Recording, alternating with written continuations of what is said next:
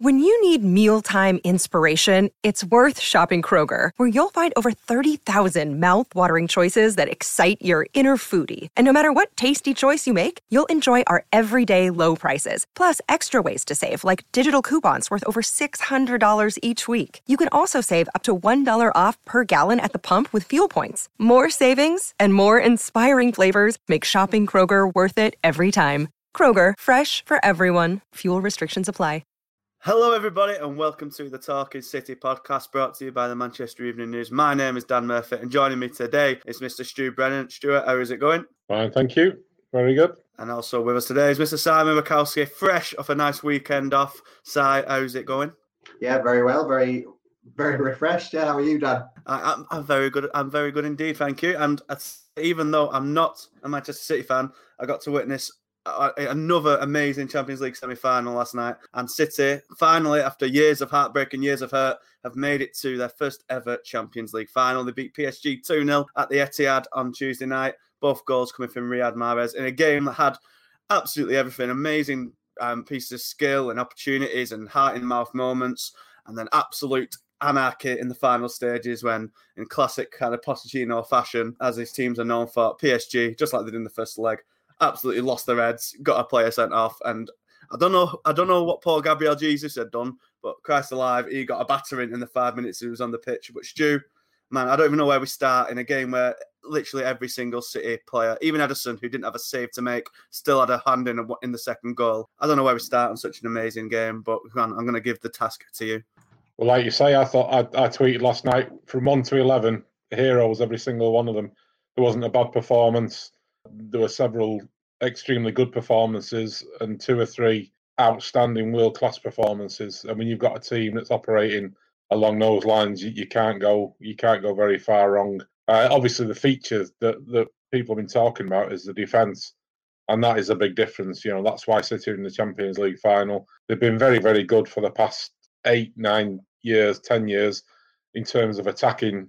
Uh, and they've had good defenders in that time. You think of Vincent Kompany and Zabaleta and Joleon Lescott and, and one or two others, but they've not had a defence like this. And there are two aspects to defending: there's the organisational, the tactical side, and having players who know how to defend. But there's also the just sheer guts of it, you know. And we saw that we saw both sides last night. I thought they were organised brilliantly. They were working as a team, the back four, and you know the other players in front of them. And then when it came down to it and when the chances came, you saw Ruben Dias throwing his face in the way of one. Right from the start, we saw Fernandinho stretching to put his head on a, a Neymar free kick, which was in big contrast when you remember back to the first leg when two PSG defenders couldn't get out of the way of Mahrez's free kick fast enough. And that's the difference. You know, the City were better in all aspects, but they wanted it more and they were prepared to put the bodies on the line and the faces on the line to get it uh, and that that was the well, all, all three aspects really were, were, were, key, but that was so important, I think, for this City team going forward. They've now got another dimension to the game. We always know they've been brilliant for four years now, but now they've just got sheer bloody mindedness and guts to go along with it. I think we pointed out earlier this season when City kind of had a poor start to the campaign, the worst under Guardiola. And then they had that change when Guardiola kind of realised his usual style of play wasn't working and he had to go to not a more defensive minded, but more controlled, more sitting deep, not always pressing. Sometimes it's okay. If you've got the lead, it's sometimes it's okay to take that lead and just secure it. And I think that evolution that we've seen this season, which has seen City go come from like in the dumps at October, November time. So winning the league at an absolute canter, you imagine. I think we saw the uh, the final kind of pinnacle of that evolution against Paris Saint Germain. I think I think it was a performance that really struck me. One moment that really struck me out of everything else, apart you know the blocks and the you know all that kind of takes headlights. But there was a moment I think it was in the first half when Gundogan lost the ball around the centre circle, um, when when City were trying to kind of launch a counter attack, and so Foden and Zinchenko and uh, Mahrez had all bombed forward, but then within two seconds of Gundogan losing it, they were all back every single one of them were back, and they'd made the pitch so small. And it's kind of it's kind of going back. I'll go, follow me on this journey where we go down to quite um, pretentious football talk. But you know, Guardiola's main influence on his coach career is Johan Cruyff, Michels, total football. The whole point of you know the definition of it is you make the pitch as big as possible when you've got the ball, and you make it small as possible when you don't. And that's exactly what Guardiola was doing last night. As soon as they lost the ball, they were so in, they were so compact. Neymar, who in a, I thought he had a good first half, but he just they would, he was just completely kind of suffocated out of the game. PSG, they didn't have a single shot on target in the Champions League semi-final side, and I think that uh, it, it's up there one of Pep Guardiola's best ever European performances, and that includes all the amazing ones he had at Barcelona. Yeah, I would agree. And the more that we see from this City team, the more it looks like one of Guardiola's biggest achievements. Getting as far as they have without a recognised striker has been pretty incredible. The defensive stats speak for themselves to have conceded two goals in the knockout stage and three goals in their entire Champions League journey this year is um, is incredible. Um, you know, against Monaco when they went out, they conceded six across the two games. Against Liverpool, it was five. Against Tottenham, it was four. Against Lyon, it was three. And uh, to to keep, you know, Borussia Dortmund and Erling Haaland to one goal over two game, uh, to two goals over two games, then PSG to just one is is a remarkable feat. And I think, yeah, as you say, sort of City went away from the principles that Guardiola loves earlier in the season because Guardiola felt that they needed some defensive reinforcement. They weren't great last season, they were exposed too often. They weren't defending as a unit. So his response to that was for them to sort of tighten up and squash together. But like you say, that neglected the space to run on it in attack when they did have the ball because they were scared of getting of getting caught and not having the support, but they've now perfected that balance. And uh, there's been, you know, some fair talk, some unfair talk, I should say, of sort of, um, you know, why isn't this seen as like a, a fairy tale win, or you know, why why are people sort of trying to downgrade the City performance? But I think you know they didn't play like a team that were in the second semi final and the first under Guardiola. They played like absolute masters of the competition, like Real Madrid and uh, and it was just a thoroughly impressive win.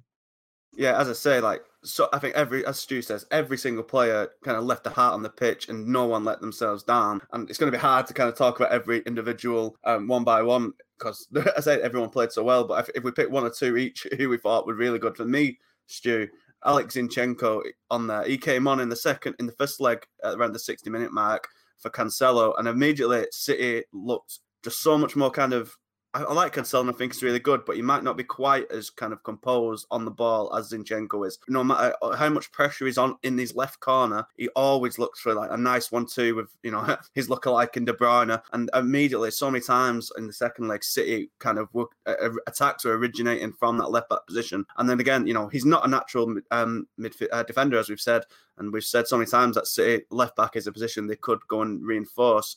But Zinchenko, I don't think that is a need anymore because Zinchenko yesterday put in one of his best defensive displays as well. There was at one stage when, um, as I'm sure we'll talk about, Neymar was cutting inside, cutting inside, looked like he was going to shoot. And by the time he finally did, Zinchenko was there to block it. Stones, who had made an early mistake leading up to that, celebrated with him because I think he knew he'd Bacon had been saved by him. And for, yeah, for me, and then you know the, the tears on the pitch from him at full time just shows he's like the most unlikely of City heroes out of everyone. I think.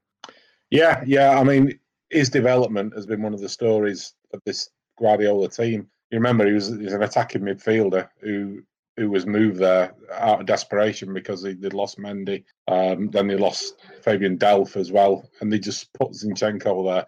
And everybody was thought, well, it's it's great when he's moving forward because he's moving into positions that he's used to playing for Ukraine. You know, he play he plays in a, an attacking midfield position, but you know, people worried about, well, that's all very well when, when City are dominating teams and they're sitting on top of teams and playing in the opposition half. But how will they go when you come up against somebody who is going to attack you? And that's exactly what happened last night. You know, he's up against Neymar, he's up against Angel Di Maria, you know, two of the world's top players. And he coped brilliantly. You know, he's he's added to his game. He's he's added defensive worth to to a game that was strong going forward. Uh, one thing that I mean, the, the moment that struck me, uh, obviously the, the block that you talked about that was celebrated, but everyone raved about Ederson's pass for the for the opening goal. But for me, Zinchenko's Uh, obviously worked on it in the training ground, but Zinchenko's, you know, he timed his run absolutely perfectly, which was the easy bit, I guess. Uh, but then he's got the ball. It's on a, an icy pitch. You know, you, it, it, was causing one or two problems for City, I think, in those early stages. And I, I was looking at him thinking he just whipped the ball in. I think Foden had made a run down the centre forward position. And you're just thinking, whip the ball in. Foden's got a chance. But he had a really quick look before he, he took his first touch. And instead of doing that, he played the smart ball, which was back to De Bruyne. And that's what created the goal. De Bruyne didn't hit, hit it right, but it, it goes to Mahrez and, and it's 1 0. Uh, so, you know, Zinchenko's decision making there, his touch, his his passing, his passing is immaculate most of the time. You know, everything was absolutely bang on. And then when you add in the fact that he's he's, he's defending, you know, the, the lad deserves so much credit because the number of times he's been heading out the door. You know, we've been talking about West Ham being in for him, Newcastle. You know, these sort of second tier clubs, if you like, in the Premier League. And each time he said no and backed himself to to uh, to manage it. I remember I remember him playing very early when he when he first got into the squad. City went over to Huddersfield on a miserable, wet, icy night, and uh, he impressed Guardiola massively because when the coach pulled back into the the, the CFA, the, the training ground. He didn't go home. He went straight in the gym uh, to do some work. And I remember, I remember hearing that Guardiola was like hugely impressed by that attitude. You know, that that will to succeed. And I think that's what was probably behind the tears, you know, when he's on the pitch at the end last night. He's he's on his knees. It looked like he'd lost, but I suspect that was just a, a quick reflection on just how far he's come and how, how far this team has come as well. Another kind of big game player who's really come clutch in the last um, in 2021. He's scoring big goals in big games. Scored the winner in the first leg side, and then the two um, on Tuesday night. Riyad Mahrez. He's kind of. I feel like a lot of people kind of under have underappreciate him at City. He's never kind of come across as the big game player. Never really had a moment to really kind of you know stamp his time on City on that's really made him memorable. But he's by Christ, he's got that now. Uh, he's always been a funny one. I mean, they they signed him after the 17 18 season when they just you know won the league with 100 points. It was like, well, do do you need another forward? Am I getting that right? They signed him then? Yeah, they did. 2018. Yeah, uh, and you you're a bit unsure of what he would bring because his game sort of always been very individualistic, and City are very much a, a collective, a team.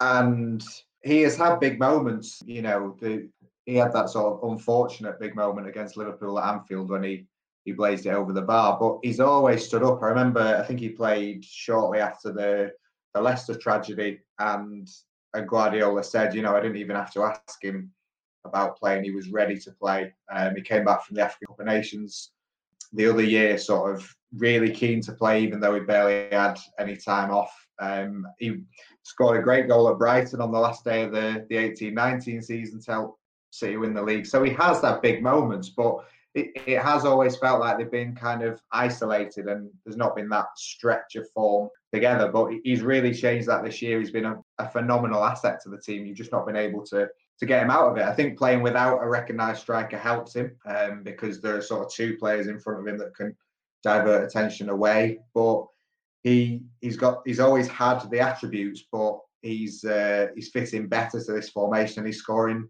The mentality's always been there, and uh, and now it's really paying off.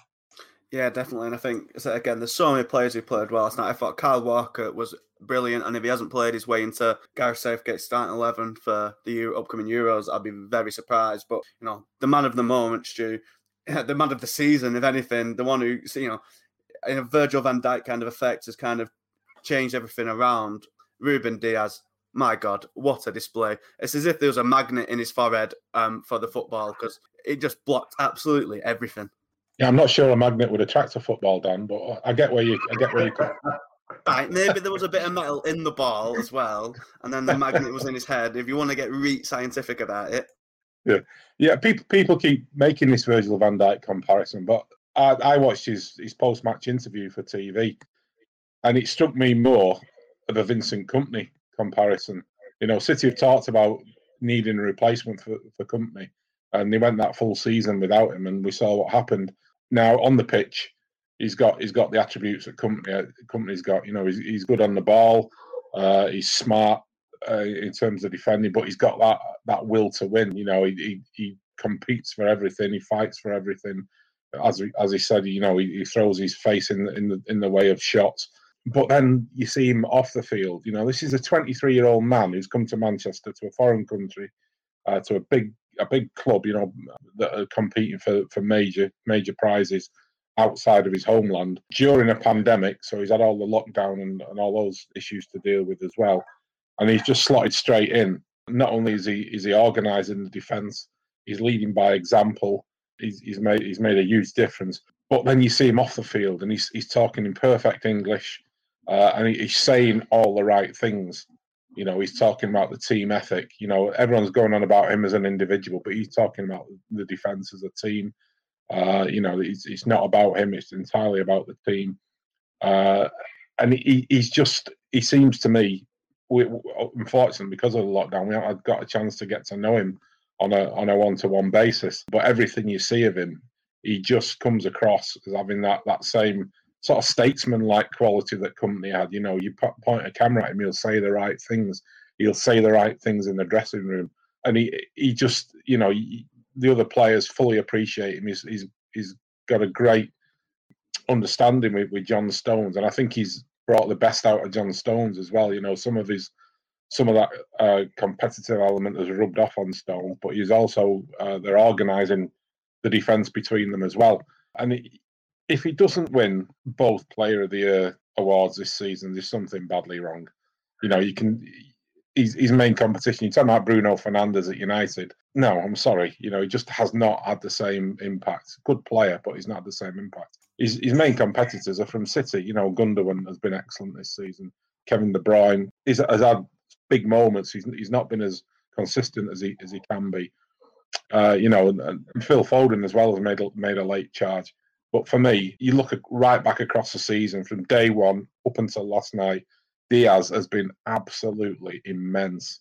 And no other player in the Premier League, possibly no other player in Europe, has done what he's done. And he's played game after game after game after game, non stop. It's an incredible, incredible run that he's on. You just wonder if he can keep it going, because if he can, you know, you're talking about an all time legend of the game, not of Manchester City we all know that City have like a leadership team of like five players, and know, with Aguero leaving uh, in the summer and Fernandinho's future still not um kind of set in stone, it'd be no surprise to say if like Dias is moving into that group of five players this summer, and I imagine he'll be the number one candidate to take the armband when Fernandinho um, does kind of leave the club. Um, but no time soon when you look after his performance on Tuesday. But yeah, again, what what did you rate of Dias on uh, Tuesday night? Yeah, he was uh, he was immense. I think Stu raised Bruno Fernandes. I think Dias has had that impact that Bruno Fernandes. Everything you could say about Fernandes at United, this sort of transforming the mentality of the team, and the, club, the team and the club has has been true of Dias. Except Dias is doing it for a team that's going to win the Premier League and Champions League. So like rather than a team that isn't going to win any major trophies. So you know, again, there, there's no comparison for Player of the Year really. Um, he, he's just been he has been immense since day one, and from his first few training sessions, players were saying this guy acts like a leader, and club staff were saying this guy acts like a leader. So I, would be surprised if he was made captain sort of anytime soon because City like to do it on seniority and experience. And you've got Kevin De Bruyne, who's just signed a big new contract behind Fernandinho. But as he's shown this season, you don't need to wear the armband to be a leader, and he is, you know, the the beating heart of that very very good defence. Um, Stu, is there any other players you, you, you, want to kind of give a shout out for the performances? I again another one. I thought Gundogan was absolutely excellent in the middle. Um, kind of he's not his goal scoring form might have deserted him a little bit in the last few months, but he's still such an important player in that middle of the park. But I know you were very impressed with John Stones and, and again Fernandinho. Yeah, I mean John Stones terrific, but yeah, Fernandinho for me was just. I mean, he was the one surprise selection. It wasn't that big a surprise when you look at it because uh, you know Rodri played 90 minutes at the weekend, so you kind of we kind of you could have kind of guessed really that this Pep had that in mind. And he turned to the experience of Fernandinho, and that paid off big time. You know, uh, I mean, what a player he's been for City. I've, I've just been writing a piece about this. We talk about statues, you know, we talk about Vincent Kompany getting a statue and David Silva and Sergio Aguero, but you look at, you know, he's been he's been at City for eight years now. He's he's now captain them to the brink of the Champions League final. Uh, and his, his his contribution this season isn't just what he's done on the field. And when he's come in, you know, he's not been first choice; he's been second choice. But because of the rotation, he's been stepping in, and he's been absolutely superb on the field. Uh, but then off the field, we know that he was, uh, as the captain, he, he took took it upon himself to organise a players' meeting on New Year's Day, which um, which basically a few home truths were told. You know, laid it out that this is not Manchester City. We're not we're not doing what we need to be doing. And uh, you know they'd already started a winning run by then, but they went to Chelsea after that, won three one, and have, have, never looked back. So you know his, his influence off the field is is incredible, but on the field, I know. Um, I think Jermaine Jenas on commentary was talking about how on earth has, has he managed to get through this game without being booked because he's so smart, he's so street savvy you know, he pushes it right to the very limits in terms of tactical fouling. Uh, we saw he knew what he was doing when when that Angel Di Maria went off the pitch to get the ball. You know, he, he just teased him a little bit by going too close, and de Maria turns around, kicks out, red card, and that. I mean, the game was on its way to being over, but that pretty much clinched it. You know, there was no doubt about it once that had happened. And then a few minutes later, you know, PSG were clearly intent on kicking lumps out of City and maybe trying to get a reaction out of them as well so the referee could level it up. And Zinchenko very nearly bought, you know, the inexperience of youth. And we saw Fernandinho literally physically grab him and maneuver him out of the situation. You could see him shouting, calm, calm, you know, and he, he's probably saved Zinchenko from uh, from being banned from the final because if he if he'd have got a red card there, done something silly, you know, he's out of the final, and that would have been a tragedy for him, and, and it would have been a blow for the club as well. So his, his contribution is just incredible. He's such a smart player, but he's such a good player as well. I mean, I've just finished writing a piece about this, and he, he we think, you know, we've got this stereotypical view of Brazilians as being fancy players. You know, even at City they had Elano and they had Robinho, who are great to watch, but do you build a club around them? No, you don't. Fernandinho has got both sides. He's got that Brazilian side, but he's got an English, you could even say Ukrainian mentality because that's where it was honed. But he's, he's, you know, he's a warrior, but he's a warrior who can play football and boy, can he play. And those two things together have made him one of the outstanding defensive midfielders of, of Premier League history. And if he lifts the trophy, I suspect he might pass it on to somebody else if they go to, when they go to Istanbul. But if he lifts the trophy, it'll be, uh, you know, a, a, crown, a crowning moment of his City career. So this might be a bit of um an easy question or a simple question, but like, this has been the pro, you know, Abu Dhabi's kind of the Abu Dhabi Group's aim since they bought City was to get to a Champions League final. And how big of this is a moment for City as a club? Like I should say, first a first Champions League final. It's not something that can be overlooked. I don't think this is like a massive. This is like the final step for City, of really finally establishing themselves as one of. and this is probably um, a lauded term now, following the actions of a few weeks ago, but one of Europe's leading clubs, inverted commas.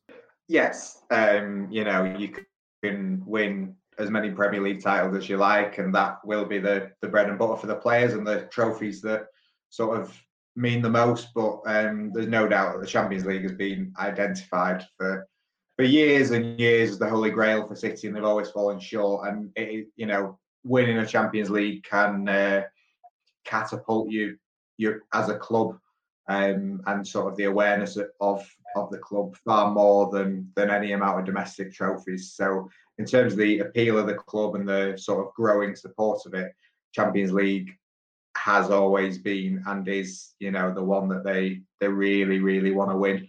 Um, and i think that kind of showed when they last got to a semi-final under uh, manuel pellegrini and they, they went out with like a really limp defeat to real madrid in the semis.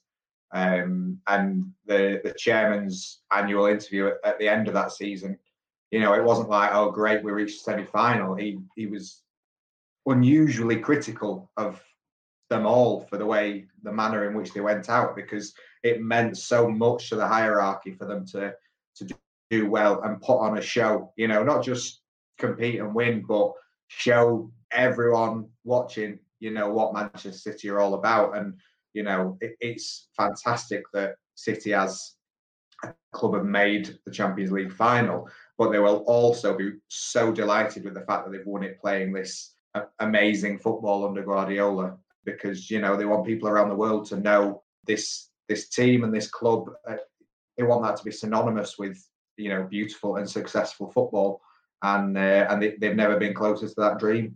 And uh, and Stu, from a fan perspective, Stu, you know the, uh, the Etihad was sadly empty last night. Apart from um, I think medical um, medical paramedic staff were some of them were City fans that were enjoying the evening. You could certainly hear a cheer when the full time whistle went. But you know the City fans were there welcoming the team in. They were there seeing them off when they left after the game. Um, it's kind of heartbreaking to think the, the the party that would have been in the Etihad at the final whistle, the receptions that the likes of Aguero would have got when he came in and Foden when he went off and stuff like that. How does they're finally there after four years of the most bizarre exits to the Champions League. But do all them defeats to Monaco, to Lyon, to Liverpool, to uh, Tottenham, do all them kind of make it worth it for how good this moment is now, even though they can't be there to celebrate it? Yeah, it is a shame. Uh, I mean, I think last night could have been the night that City fans finally fell in love with the Champions League. They've obviously had a bit of an ambivalent relationship with with the Champions League because of you know the the, the perception that UEFA uh, has had it in for them, um, doesn't want them at that top table. So they, they've sort of, if, you know, if you've asked City fans in recent years, they would always put the Premier League as a top priority. They want to win the Champions League if they can because they want to win everything. But uh, you know, a lot of them are a bit have been a bit dismissive, and obviously you see them booing the the anthem uh, whenever they are in the ground and it gets played. But I think that I think I think that's upset some of the people at City. I, I, think players and the manager enjoy that. You know, we, we, we had John Stones talking about how much he's enjoyed Champions League moments when he was a kid and growing up with it. You know, the, the music and everything else is is is part of that. So I, I think Pep has sort of wanted them to to get involved and to sort of fall in love with the uh, the romance of the Champions League, if you like, uh, and they've resisted that. I, I, think they might well be getting there now you know, hopefully plenty of them be able to get to the final. I don't think it's going to be a full stadium in Istanbul, but the, you know, the, there'll be the restrictions will be lifted to some degree, and some of them will be able to go. So um, I hope the, the tickets go to the right hands, which are you know City fans who deserve to be there, who sort of been through the mill over the last 20, 30 years or whatever. If who've seen the hard times as, as well as the good times of the last 10 years. But yeah, I mean, it, it it would have been lovely to to have to have had the players and the fans celebrating it together. Moments like that bring the club together, and it's just a shame that City fans have been locked out. It's such a together club, you know, in terms of the squad, the way the players get on together, the way the the staff who support the players and the wider staff, the ground staff, and the people who work in the offices and, and everybody else. It does feel like they're an entity, you know, they're, they're all in this together. And Guardiola's tried to engender that um, it's, it's been a big part of what he's tried to do at City. And it's just a shame that at the moment the fans can't be a part of that because it is something special that's going on. Uh, and of course, a big well done goes to Scott Carson, who will be going to his second Champions League final 16 years after his first, and bec- could become the only the 18th player to win um, a Champions League medal at two different clubs. So he's certainly landed upwards, and fair play to him. Um, but yes, I now the final. Like we know on Wednesday who they'll face, it'll be Chelsea or Real Madrid. Personally, I'd quite like. I think City have the beating Aviva. Obviously, Chelsea won't beat them in the FA Cup semi final a couple of weeks back, but that was a team that you know is basically, for lack of a better word, City's second team out there that day. Who I think I'd rather have. I think City Madrid has got a real majesty about it, a real interesting final. Obviously, City Chelsea is a match we've seen so many times this year, so it'd be a bit more interesting to see a bit of a different one. But again, I think they've got the beating of either side. So, who do you think would be a better team to have? And are City going to lift it? They're going to lift all big ears. I think they'll be favourites whoever they play. Um, I think they would be stronger favourites against Chelsea because Real Madrid have still got that pedigree and they've still got this spirit where you seem to write them off all the time. And um, they just keep on coming back. You know, they were never going to win La Liga this year, and suddenly they're right up in it, and they were looking dead and buried in the Champions League. And I mean, they nearly didn't make it out of the group with. Um, it was that fantastic group one it was Shakhtar and Inter and uh, Borussia Mönchengladbach, which they eventually emerged from. It, it, felt like a huge win last year when City did beat Madrid uh, home and away in the last 16. But last 16 is different from a final. So I, I think, you know, if, I think Real Madrid would be a better final for the neutrals. Um, I think it would feel more of an achievement for City if they did beat Real Madrid than if they beat Chelsea. But, you know, if they do get, if Chelsea gets to the final and City beat them, no one's going to care that it's only Chelsea rather than Real Madrid because you know as as has been said the Premier League is 38 games it's nine months of graft and the best team in England will will win it. The best team in Europe doesn't necessarily win the Champions League but you can only beat the teams that are put in front of you. And I think when the quarter final and semi final draw was made it was pretty clear that City were in the tougher half of that uh, draw. They had Dortmund and then either PSG or or Bayern Munich, so last season's champions and, and finalists. So they've they've had it tough, and the final, whoever they play, will not be an easy game because you know Chelsea are much better under Tuchel as well. So I I, I don't think it matters. Um, I think whoever they play, City have shown that they have the mentality, they have the quality to to beat them. So it'll just be can they turn up on the day and play as they know they can. Um, same to you, Stu. Who do you want to see um, City face in the final, and are they going to win it? I think Real Madrid would be, would be the, the pick, just because it feels like a, a Champions League game. You know, playing playing Chelsea is something. I mean, they're playing Chelsea on Saturday. For goodness' sake, you know, they play Chelsea all the time. Playing Real Madrid in the Champions League final, it's Roy Rovers stuff, isn't it? You know, they're they're they're the team who, who won it 13 times. They've, they've got it sort of imprinted on the DNA and it will just feel like a, a proper European night rather than an all English affair. I agree with Simon in that the problem you've got then is that Real Madrid will raise the game on the night because they are Real Madrid and they always do in, in the European Cup final. They feel like they belong. They feel like that trophy belongs to them. And, you know, it doesn't matter how ordinary they've been during the season, they will they will raise themselves up. I'd still take City to win because I think City, in the mood they were in last night, will beat anybody on the planet. And I also think that the results they've had, you know, doing that to PSG, beating them with something to spare, to be honest, and also going beating Borussia Dortmund in both legs, beating Real Madrid last season over both legs. I think these results have, have all added to the mentality at City. They now, you know, there is no doubt that they feel they belong at that top table. They belong in finals. They belong in in beating Real Madrid and in beating Barcelona and beating PSG. And I, I, think that will carry them forward in the seasons to come. I think that's something that you know they badly needed. If they win this one, I think they'll take some stopping in the years to come, uh, and I think they will win this one as long as something doesn't go badly wrong. I mean, they've had lots of luck in this competition, which they haven't had in previous seasons, and you always need a little bit of luck. And I, I think everything has come together and it, if if things go the way they should go, well, we've got just over three weeks until that final. There's some Premier League games in the meantime, but we haven't really got time to discuss any of that today. You know, City's 2 0 win against Crystal Palace on Saturday, which featured a, an amazing goal by Sergio Aguero's kind of had to be kind of put to the wayside after City's kind of uh, monumental result on Tuesday. But next week, we'll come back to that. We'll discuss um, the Chelsea match in which City, um, City could have wrapped the Premier League title up with a victory. I am not sure quite when United play, if ever again at the minute. Um, but hopefully we'll get some news on City's, you know, Premier League title and Champions League winners made out. Would become only the second team to do that. I'm told, Si. Uh, the second English team in Champions League history. Well, it's certainly going to be an interesting three weeks. So make sure you subscribe to Talking City. Keep it um, coming uh, wherever you get your podcast from. Stay tuned because we're going to have a you know a, a busy few weeks, and no doubt when we celebrate. Hopefully, not only just a Premier League trophy, but a Champions League trophy as well. And of course, you can go over to Manchester Evening News forward slash Manchester City to keep up to date with all the matches that are happening. Pep Guardiola's press conference on Friday, which will no doubt be uh, well, hopefully he'll be in a good mood. I should have thought. Yeah, keep it all um, keep it all locked there for all your Manchester City news. You can get us on Man City MEN on Twitter and Manchester Evening News forward slash Manchester City on Facebook. Uh, thank you very much for listening, and we'll see you next week. ta